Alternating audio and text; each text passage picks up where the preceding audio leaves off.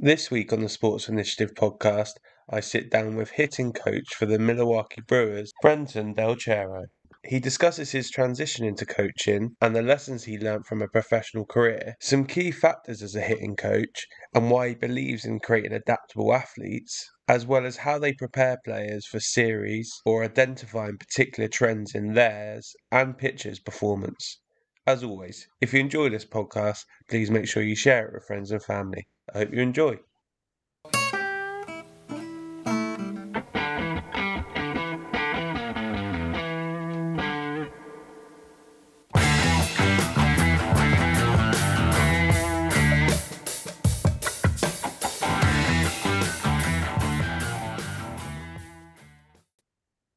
Right, so I know we caught up a little bit there, Brenton. Uh, I had some time scale issues or timing issues with the with the um, differences of time zones, but luckily I was an hour early rather than an hour late, which is always promising. But yeah, how are things your end? Are you all good? Great, uh, busy time of year as we uh, we're finishing up our regular season. We have a couple teams that are in a playoff race or potential playoff berth and then we are pre- preparing for our our off season camps. So there's a, a, lot of moving parts right now, as as we as we say, and um, as we're we're navigating this. Awesome. So for people that don't know you, don't know your background, do you want to give us a bit of an oversight of who you are and what you do? Yeah, my current role is I am the minor league hitting coordinator for the Milwaukee Brewers. Um, I, this is my second year in the role. I was previously assistant hitting coordinator for about two and a half years. Um, if you want to count COVID as a season that we never had, um, that was a role that I was in. And then um, the previous, oh geez, let's see, the previous 13 years before that, I was a hitting coach or a manager um, with the Brewers, and then I previously spent nine years with the Angels. Um, backtrack even further, I played uh, seven seasons professionally for the Los Angeles Angels. Um, and then I was drafted by the Angels out of college. So um, four years uh, in college and seven professionally. And then now I think I'm going into my 21st year coaching um, or, or being in professional baseball. Perfect. Yeah, I think a really nice overview and probably a, a good example of that pathway for a lot of players that can potentially go into coaching. Um, I guess the, the question around that is what drew you towards it is when when your professional playing days were over, what made you make that transition across and go, actually I'm gonna get on the other side of the uh, the desk mm-hmm. and having to be supporting players rather than being the one trying to be supported or yelled at. I don't know what the environment was like. uh, we try not to yell, I'll tell you that much, but there there are times that happens. Uh, no, really, um, I was a backup my whole career professionally. Everybody that I backed up played in the big leagues. So um, as I got a little bit older, I quickly saw the writing on the wall and, and realized that I may not be able to enjoy this as long as I wanted to as a player um, or I may not be able to get to the big leagues. You know, and, and then as I, I got a little bit older and progressed to the AAA level, I, I quickly realized that it just probably wasn't going to be a possibility. So um, I took pride in in being a, a clubhouse guy. Um, tr- took pride in being a really good teammate, and so when the time came. I started talking with my coaches and managers about the possibility of getting into coaching um, professionally that is and, and the pathway to do that. And i think just by my me identifying that i wanted to do that and that was going to be a passion of mine um, i had some people in my corner immediately. And if any potential job postings came about they were going to vouch for me. And so um, i was in a unique position where i was playing and then i was offered a what we call a bullpen catching position at the major league level for the angels um, which would effectively immediately end my playing career and begin my coaching career. Um, it, it, was, it was a unique thing due to an injury from somebody within the organization, and there was immediate need, and I and I filled it. So I got to spend uh, three quarters of a major league season at the major league level. I, I, reached that that goal that I was trying to get to, but not as a player. But I got to experience that lifestyle. Um, and then from there, I, I, folded right into the system and became a minor league hitting coach. And it, it was just about you know my original thought process was if I treat people right, if I treated the game right, the game was going to take care of me. And in the end, uh, an opportunity came about, and it allowed me to to start my my coaching career. Um, so really, in summation, it was about being a good person and, and wanting to do it. So I think linking back to what you said there, and it's quite an interesting point. You said that you managed to fulfill your dream, maybe not in the way that you'd envisioned. Could you just talk us through what that was like for you? Because I'd imagine, you know, going from uh, double A, triple A, single A, and stuff, and then all of a sudden being ultimately the show, which is what MLB's called, and the bright lights and whatnot. Regardless of the fact that you weren't playing, probably still as a person who's loved baseball and imagine his entire life must be an incredible thing. So could you just talk through, I guess, what you were feeling at that point and, and when you realized that that was actually going to happen, what that was like? It, it, was it was a mixed bag of emotions. I'll tell you that because um, my playing days were over, so there was an abrupt end to my playing days. And at that point, as a young adult, that's all I had done for the majority of my life was, you know, um, as a little kid, I played t-ball, baseball, little league high schooler, I played baseball collegiately and then professionally. So majority of my life, if not all of my life, was spent playing baseball. Um, I didn't specialize in it, but it was just that's all I knew. So for my playing portion to be abrupt, abruptly ended, it, it was shocking and, and it was hard. But at the same time, the other end of the spectrum was I'm going to the big leagues to be a bullpen catcher I get to experience this, something that I've been chasing for, but I get to experience this in a different capacity. So um, it was exciting. Um, there, there was a lot of uncertainty about the next step and how I was going to navigate that. Um, the the really unique thing was I knew all the coaches and I knew majority of the players. Some of the some of the players were my teammates, uh, but I knew the majority of the coaches. So there was a level of you know, comfortability there. Um, the grand life lesson was that your path is never going to be linear, right? it's always going to be winding and and unexpected.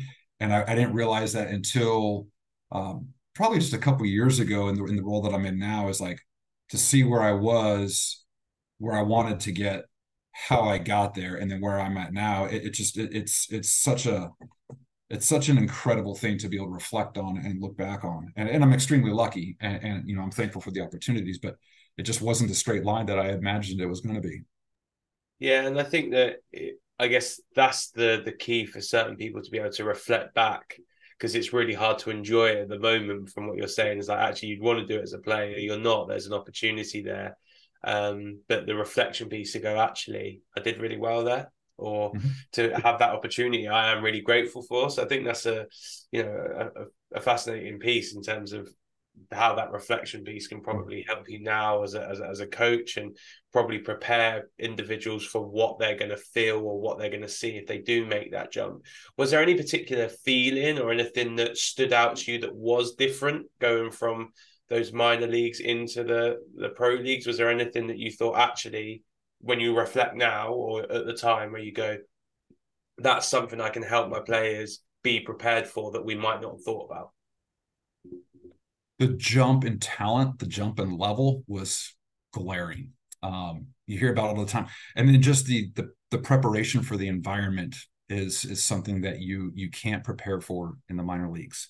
Um, in the minor leagues at the AAA level, on a very good night, depending on the the stadium and, and the town you're playing in, you might see sixteen thousand fans in the stadium but nothing prepares you to walk out on a field where there's 40,000 people like screaming, you know, and there's three levels to the stadium, you know, there's three decks and, and you're just like, there's nothing that prepares you for that. So that experience and then just the overall talent that you see on a daily basis where you might not see that as frequently in the minor leagues. There's a lot of talent in the minor leagues. You just don't see it maybe on the day-to-day basis that you would in the major leagues because that is the best of the best. So just just the like the the onslaught of talent um, that you see. There's just it, it's incredible, and it was incredible to see. And then it was incredible to see the preparation and, and, and the confidence at the major league level. Again, things that you can't prepare for. You think you're confident, you think you know your abilities, but then to see just it to another level, an extreme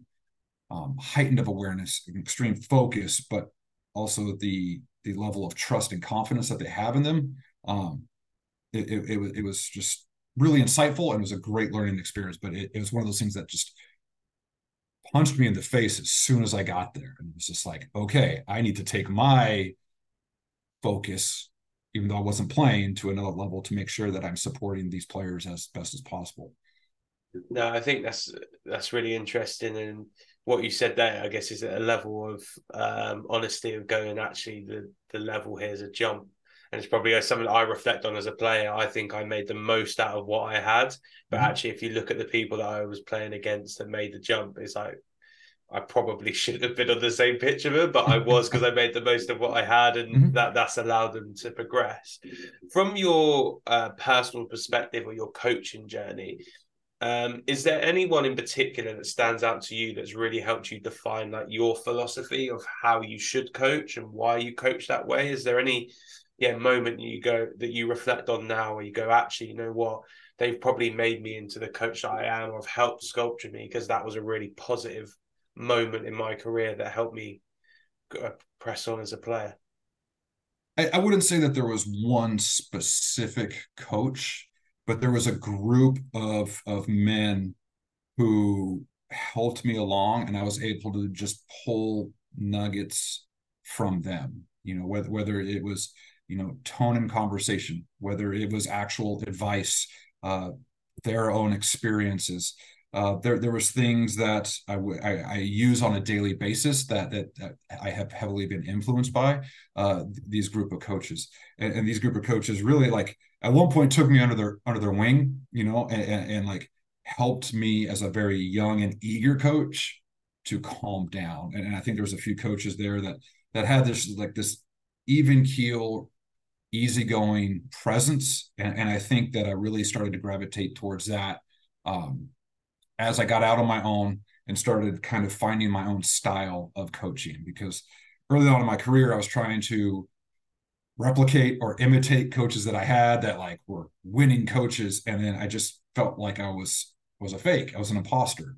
And I was like this just doesn't feel like me and I haven't found my style. And it wasn't until about 5 or 6 years into my coaching journey where I was like I'm really comfortable with this style or this approach and, and being this way um, and you know, there's times where I can be really intense, but at the end of the day, I think what's helped me is that we're all trying. We're all, you know, like we're, we're all trying to do our best. Nobody's trying to mess up. And, and I think at the end of the day, I was told by by one of our pitching coaches, who who's a friend of mine, um, we're just not going to let a bad performance ruin our day. And so that really stuck with me, and it struck a nerve. And it was like, oh, I don't have to go home and lose sleep about this because in baseball we get to come back the very next day and play again and play again. Like off days are very rare. And so, you know, it, it's like letting one bad performance ruin my night or how I go about the, the rest of my day.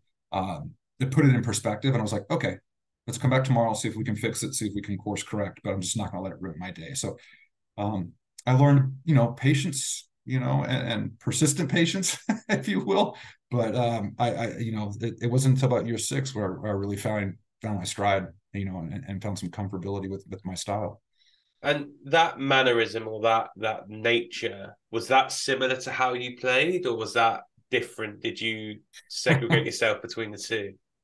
Uh, no, I it, it, wasn't. I was very intense. You know, being a backup, I, I only got to play sparingly as as a catcher, and so um, I was very intense on the days that I knew I was playing, and, everything had to be right. And and I was a bit of a pleaser as a player. And, and looking back on it now, it, it, that's probably the only regret that I do have about my playing career is that it was such a pleaser that I wasn't able to explore and be curious. I just wanted to please my coaches. And I thought if I took that approach, that would save me from being released um, or, you know, like basically terminated from from playing. And so I, I, I viewed it as that that approach. And looking back on it now, I just I, I wish that I would have explored more, been more creative in my environments, you know, and, and, and just asked more questions. But um, now I, I try to, to encourage players not to be that way and and get them to understand that it's okay to, to challenge a coach in obviously a respectful way, but don't be afraid to ask why. Don't be afraid to explore. Um, how can I best help you be the best player or the best version of yourself? Yeah, I think that's a really, and I would say that's probably a, a, shift that I've seen working in coaching. Actually, that exploration bit for players and allowing them to go and explore different different scenarios and different ways of working, etc.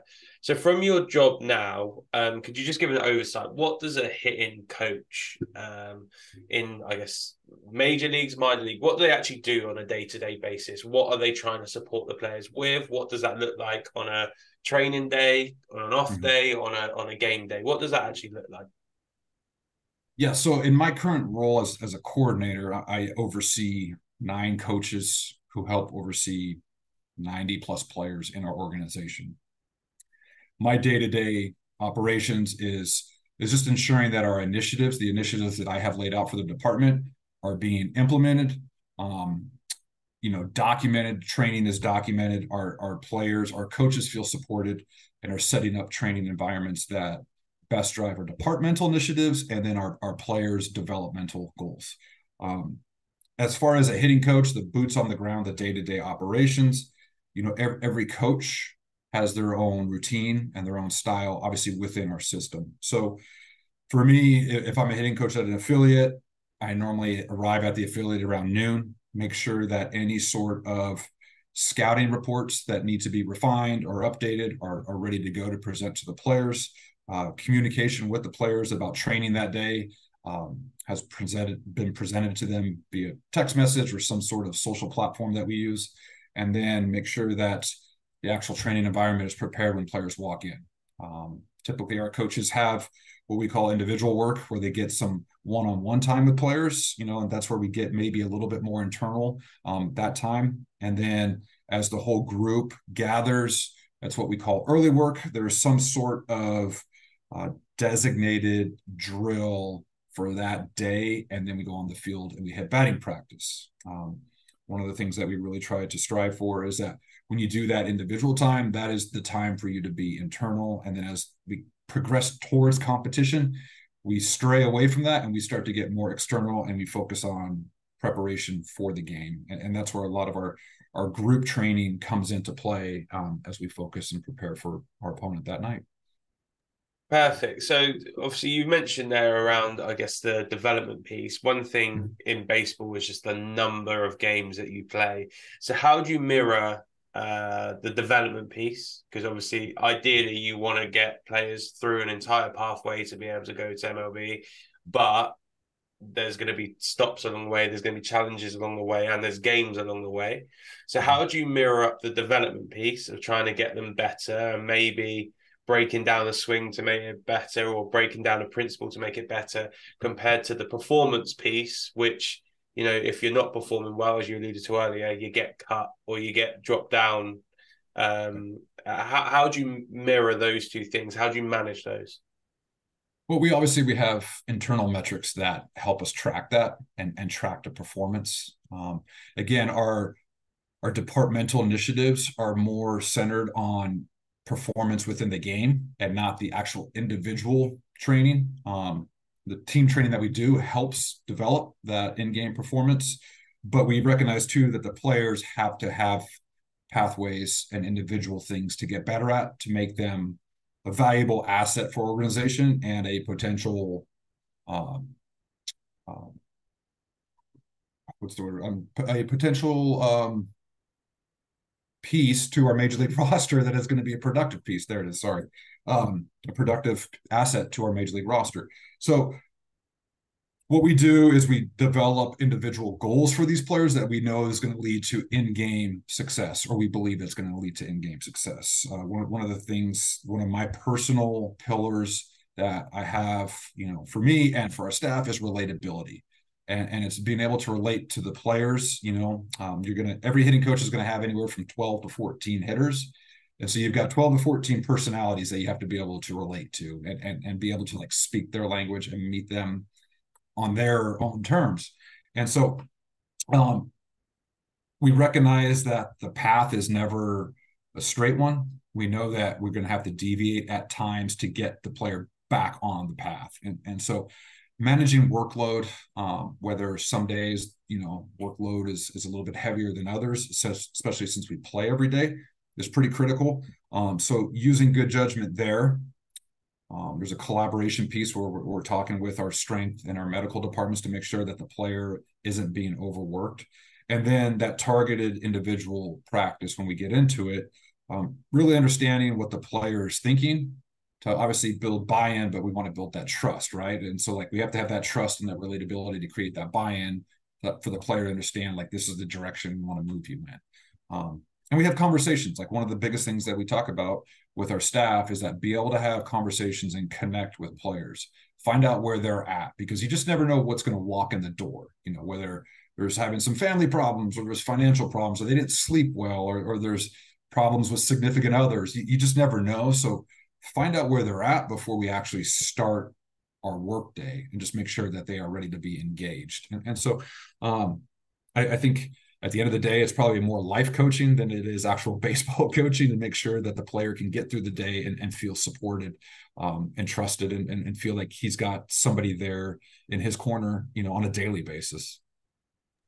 And if you're looking at it from a um, evaluation piece, is it a constant evaluation after every game or does that look like blocks? Like for example when we're working with the kids we we go on 12 week blocks which we then sit and review mm-hmm. them off the back and we let them know what we think they give their feedback and we kind of block it out over more substantial periods. What does it look like from your perspective and how much of that is i guess an internal process um, in the organization and how much is that explicit to the players to say this is what we've seen so we we play we currently play six game series um, throughout the week. Okay, so the course of a season is blocked into six game series.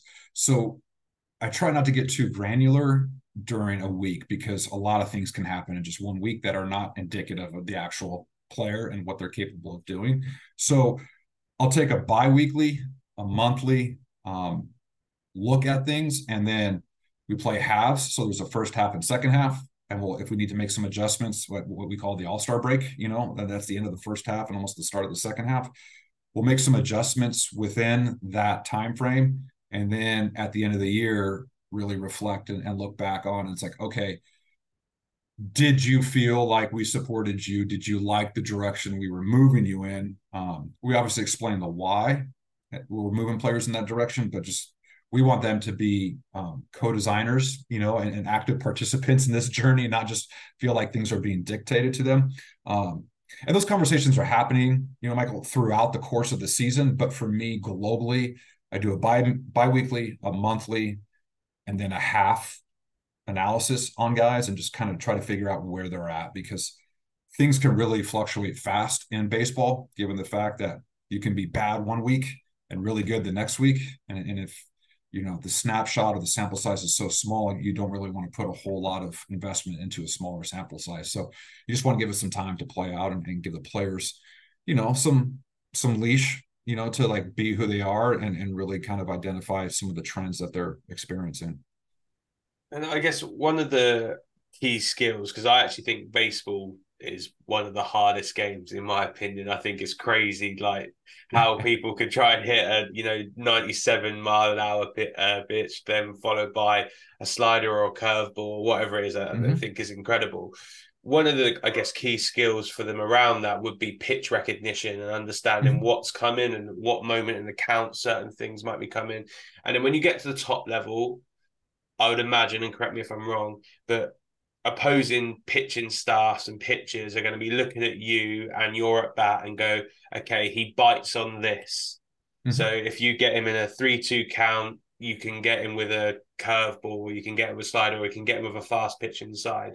How do you go around supporting players of identifying maybe less helpful trends in their mm-hmm. game and understanding they want to play what they see but also that actually you're you're waiting for a good ball that you're going to be able to put in field or something that you're going to be able to get runners on bases and all that type of stuff, and actually ultimately get some uh, points on the board.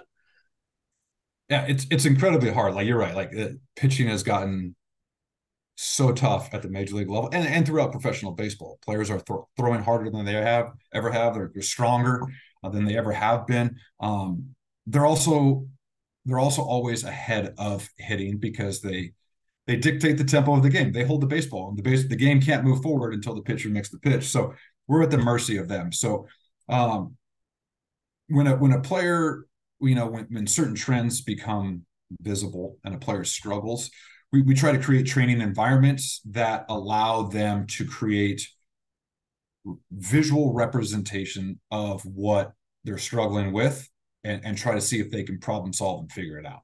Um, you know, we obviously identify the obvious, you know, say a, per, a, a hitter struggles with a certain pitch type.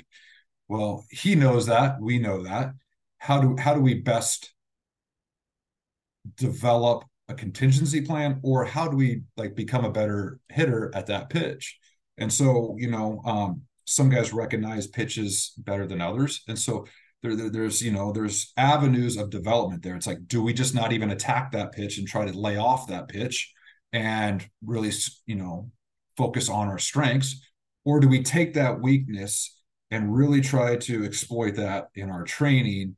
And so that way you develop like what the good pitch is to hit of that certain pitch type. So say, you know, we, we have a lot of young hitters that struggle with sliders or, you know, breaking balls so we'll do a lot of our training with those guys will be on breaking balls in the dirt that they're always chasing and go this is what the pitch looks like when you're chasing it.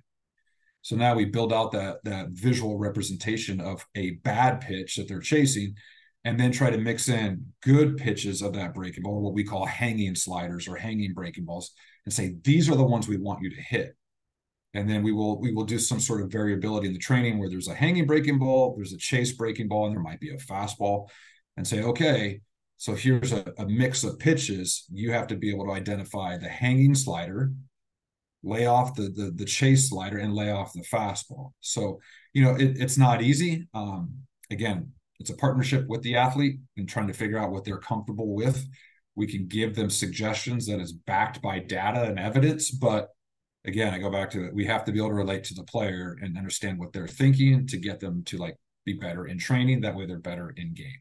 And so um it, it's not easy. It's just again meeting the individual where they are. We as an organization know what they're struggling with. We present it to them. How do we make this better? And, and we ultimately leave it up to them and, and the coaches and, and how they plan to do it. And what do you think differentiates people that are good at uh, um, picking up pitches and that aren't good at it? Uh, some guys could. It, it's visual. They just see, see, things different. Some of some of the hitters are the are you know are really tremendous at proprioception. They're great at space, time, and awareness. Um, they're they're great at depth perception. Some guys just don't you know don't have that. And then some guys are just overall better athletes. They can move quicker. They can make decisions better. They can make decisions faster. Um, so you know like at the end of the day it's like you just you see it and they just they see things quicker they process things quicker and um, i mean don't, don't get me wrong we we can train it we can make them better but when you're talking about the outliers of the game they just process things faster. They they make better decisions. Uh, they see things quicker they see things better they see things differently than you know us backups that you know never played every day and never got there. You know they just they just do and, and they make it look easy and and that's when you know like internally that they just it's easy for them and and and it's uh it's quite amazing to see you know as they're coming up and they're developing. Uh, we have a few of those athletes in our system right now where where it's just the game's easy to them and and uh, it, it's it's amazing to see. You think anything any of it is like pathway driven? Have they been through any experiences as little leaguers, or in? Is there anything you could uh, not hang your hat on necessarily, but go? actually, some of them have been through these types of challenges at younger age groups, which has lent itself to higher up. Is yeah? Is there anything in that space that you you've seen that you think helps? I, I think at the end of the day, you know, th- this hits on something that we are really trying to explore and and tackle in our own training is that the players that don't specialize at such an early age are the ones that just seem to be the natural athletes and have the most success. Uh, they they've been encouraged to do other sports, explore other spaces, um, you know, play sports within the season, right? So when it's football season, you play football, basketball, track, uh, whether you know it's Ninja Warrior or parkour, all those things. Like they they have movement solutions to different problems they're going to see in baseball. Whereas the kids who specialized very early um, in baseball, um, they they're just they create such deep attractors that they're just they just don't have the ability to adapt and adjust as quick. And so, you know, that that's where these guys come in and they're just they're just better athletes. And and um, if they haven't been coached, they've just played and they've been, you know, playing the game. And and so there is no fear, there, there is no rhyme or reason for their movements or their thought process. It's just simply they're athletes playing a game. And, and those are the ones that just really seem to fly through our system and, and get to the big leagues. Um, that, that's really interesting because I've been on a podcast with uh, another individual and he was amazed by how low down in the UK we go for specialization. Mm-hmm. So to put it into perspective for you, we um, quite often will specialize from the age of seven. Yeah. Um, and you won't get under 18. I'd be very surprised if you had a dual sport athlete where I know, mm-hmm. you know, people like Russell Wilson and Patrick Mahomes had mm-hmm. scholarships at college going baseball and football. And Russell Wilson obviously got drafted and he got drafted in two and decided going down the football route. So I find that fascinating the fact that the people having more success tend to be those that understand their surroundings and body yeah. better from having exposure. Whereas mm-hmm. obviously in the UK, we just don't do that. It's just really, really separate, which is crazy. Yeah. And, and it's, like I, I understand it. I understand, you know, being a parent myself, I understand why parents would try to do that. But, you know, my, my son right now, who's eight years old, plays soccer, you know, sorry, football, plays, plays, plays football, uh, plays baseball, does parkour ninja warrior training. And, and he's doing all of these things. And then he gets out there and just to actually see his ability to navigate obstacles in space is is astonishing. And my, my daughter, you know, who is doing soccer, who is doing t-ball, she she just turned five, but like she's doing ballet and dance, like she's experiencing and exploring movements that are going to be really important for her if she chooses to play sports down the road when she gets older.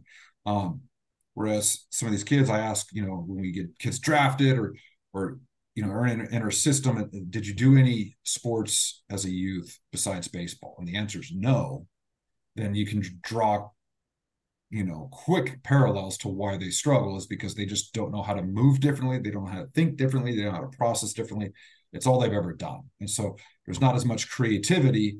And so then there's not as much problem solving when, you know, there's a certain pitch type that they struggle with. And it's just like, well, I've always done it this way. Well, okay we have to create a different solution to this problem and this may take a little longer so um, it's unique it's challenging it's fun but uh, getting our, our athletes to understand that we're trying to create training environments that are going to be challenging and put you in unique situations but it's going to allow you to be an athlete and not just a baseball player and do you think that gives them flexibility in the swing. Um, mm-hmm. So in terms of where you know where they move their body in certain angles and things like that, do you think it gives them a bit more flexibility to ultimately get contact on the ball because that's what you're trying to do, mm-hmm. but being able to leverage themselves in maybe unfamiliar ways in order to get that? Yeah, great, great question, great point. One of our things that we try to accomplish globally for our hitting department is we're trying to train athleticism, adaptability, and adjustability the three A's, right?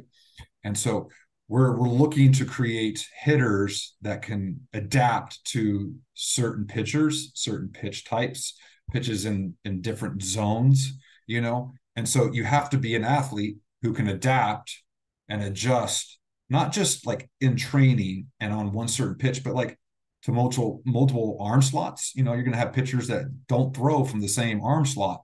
So how are you going to solve that problem? In competition in potentially critical situations that have you know giant ramifications to the team you know whether it's in the playoffs or world series or you're in playoff contention like we need you to come through in this critical situation. We've all done it right? Bottom of the ninth bases loaded 3-2 count world series here comes the pitch. And it's like what are you going to do in that situation? And and so um, in our training, we, we really do take pride in trying to create athletes who are you know adaptable and adjustable with, with various pitch types, with various arm angles, with with various zones, and, and so um, because we know that no two pitches are going to be the same and no two swings are going to be the same. So why would we try to train for that? Okay, so that that answers my next question. I think I was going to say about do you try and stand as the uh, standardize swing patterns or swing movements, or do you just let them kind of be who they are and then work off principles? Yeah, that's a, another great question. Our one of our our main initiatives, and, and players have a hard time who are, who are new and coming into organizations. We tell them right off the bat, we want you to be you. You know, we're going to work with what you have um, first and foremost, show you why you got drafted, show us why you were signed. And when you can do that, that allows us to gain a better understanding of who you are. So we don't we don't specialize in one swing plane or one swing path. Um, again, when you do that, you create a hitter who can only hit one pitch, who can only hit one timing, who can only hit one speed, and probably only hit one location. And when you and when you when you do that, um, you're not setting yourself up for success. You're not setting your organization up for success. You're not setting up your team for success. So no, we we, we don't train that. We, we we try to again meet the player where they're at, see what we're working with, and then from there try to create as much adaptability and adjustability within the swing as we can. And I mean, uh, I'm more versed in cricket, so I'm going to use this as a cricket example. But over, I would say, probably the last 10 years, we've seen quite a lot of creativity from batters in terms of how to deal with problems. So, if you can imagine for, for listeners from the US, um, cricket, you can do 360 degree scoring.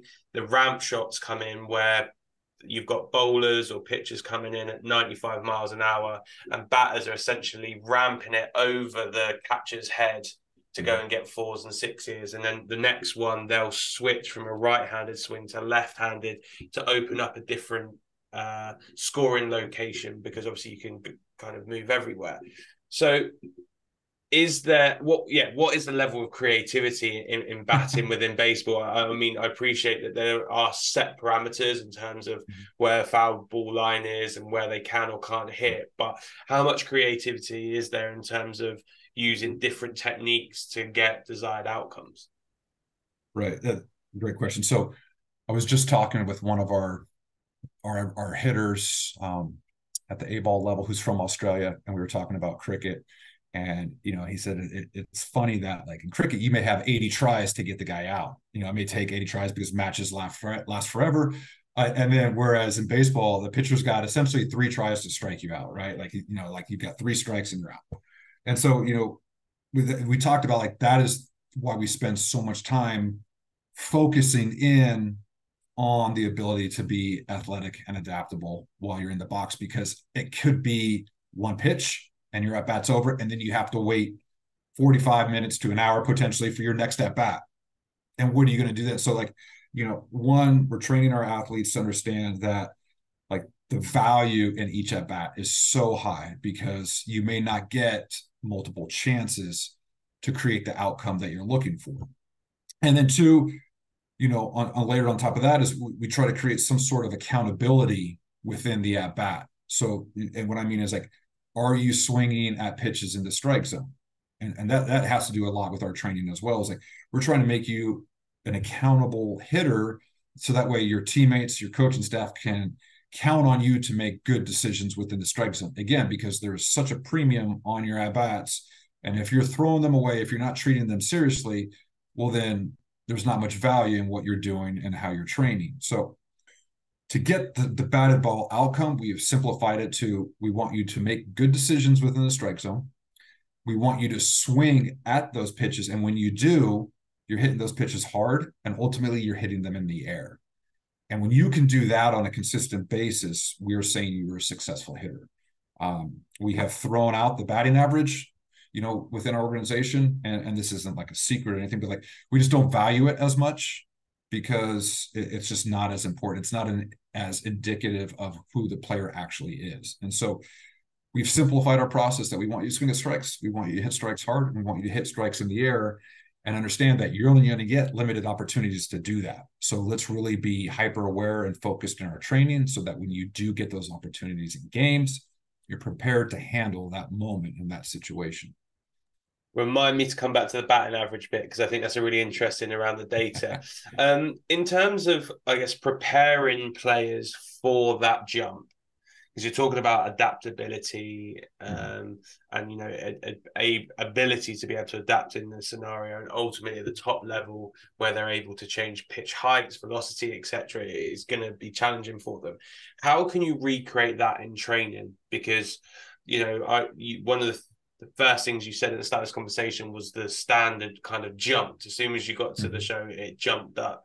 So, how are you actually getting your guys who are along that uh, development pathway the ability to see those pitches regularly enough that they can get an understanding of what it feels like, what what they see, what they don't see, what strengths and weaknesses are, but also not so you're you know, running your star pitcher into the ground and he's going to be out with tennis elbow or anything like that. So, yeah. yeah, what, what does that look like in terms of actually giving them adequate support to see what it's going to be mm-hmm. when they get there?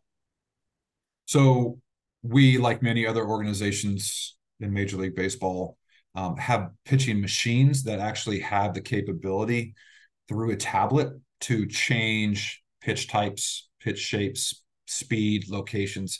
Um, and we can do that without the hitter even knowing what pitch is coming. So our training becomes more game like and representative of what they're going to see in the game. And we try to train as much as we can off of these machines to just build out confidence and preparation for what they're going to see that night. Uh, we, we do have the capability of putting uh, that opposing pitchers pitch types you know what we call an arsenal into the tablet into the machine and it can somewhat replicate it.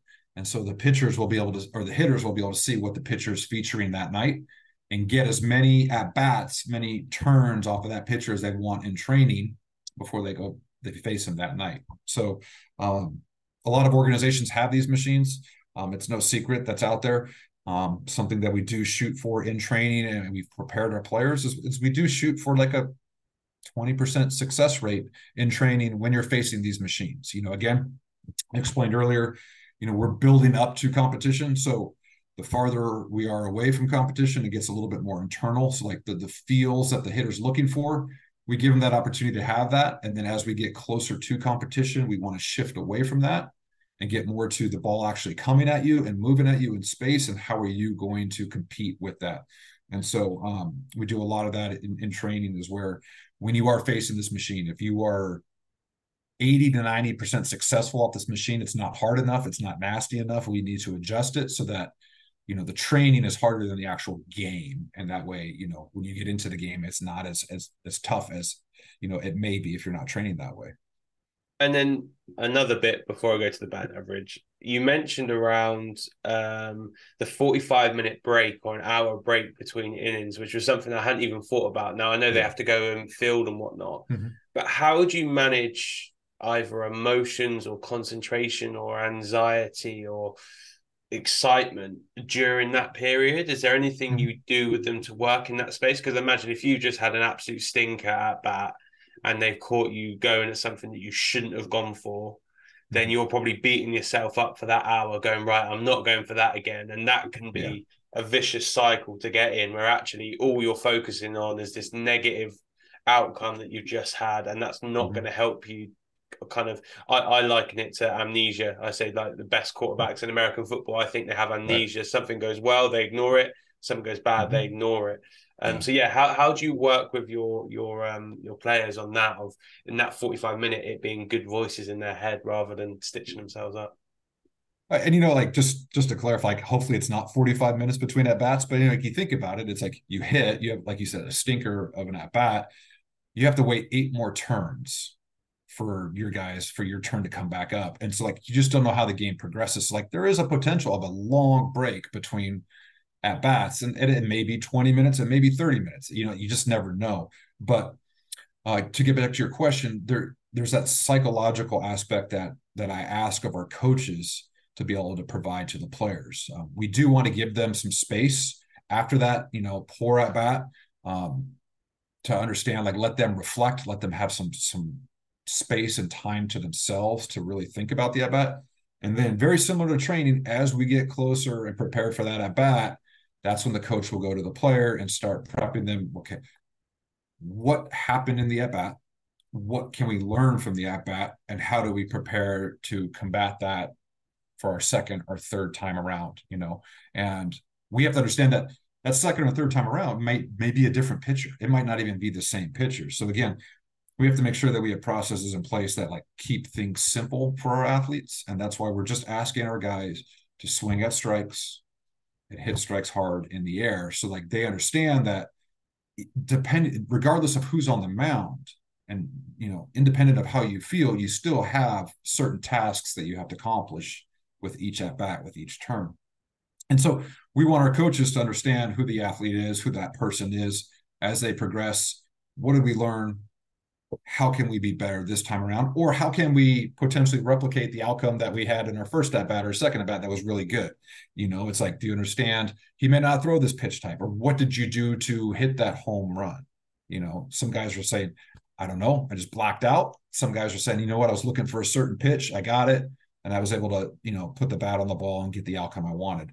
Um it's just going to vary the answers are going to vary but i think again like the adaptability of the coach being able to have that psychological um, level of relatability for the player and, and just get them to believe in like what we need them to do to be successful um, is really critical. But time and space, and then as they get closer to their return, reaching out to the guy and making sure that he's prepared and has a game plan. And this is a little bit of a segue. Do they do any psychological stuff in your coaching courses? I assume that you guys do coaching courses to be part of uh, thing. Same as in football, we do, you know, our FA license or UEFA license okay. and get all the way up. Um, yeah. Do you guys do similar? And do they do anything in that space or not really? We we have a we have a, a sports psych department that you know is there to support our organization and, and the players. Um, as far as the coaches like being licensed or taking courses, no, we, we, we don't ask them to take any any kind of psychological courses. We we have people for that in place for that, really really good and smart people. Yeah. So we we just we want our coaches to be coaches, and, and so um, again that, that's where like the relatability comes into play. Um, being able to, to to meet the players, speak their language, you know, essentially. Um, and, and just build trust. And, and I think once you have the trust of the of the athlete, then you're going to able to have any kind of you know communication and dialogue with them, um, no matter what they're feeling, because they do realize at the end of the day that the coach trusts them. No, it's it's just an interesting one because I've I've been, haven't been through loads of different courses. I know that mm-hmm. ours are predominantly technical and tactical work that we do okay. on those courses, and it always amazes me that actually a lot of a coach's work is around supporting players that uh, mm. needs psychological support. And i'm always one going maybe they should put more of that in. Like you don't have to be an expert in it but giving you some tools to go actually might be an idea. But again it's a minefield so we won't go down it too much.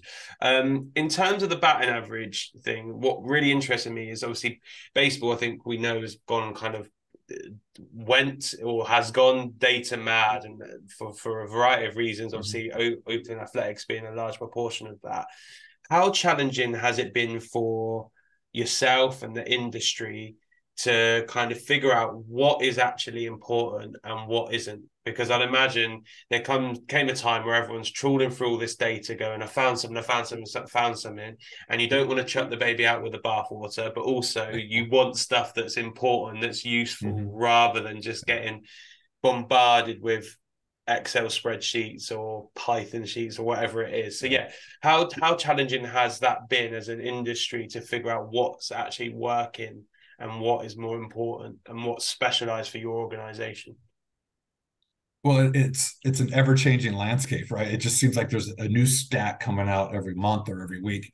Um, we, we have a brilliant research and development and analytical department, you know, where they're able to really dive into some of this stuff and then present the information to us. I, I, think for me, as a coordinator and for us as a staff, what we have to do is we have to be conduits of the information to our players and deliver that information in simple and digestible ways, you know, in, in terms where, where the players can understand it.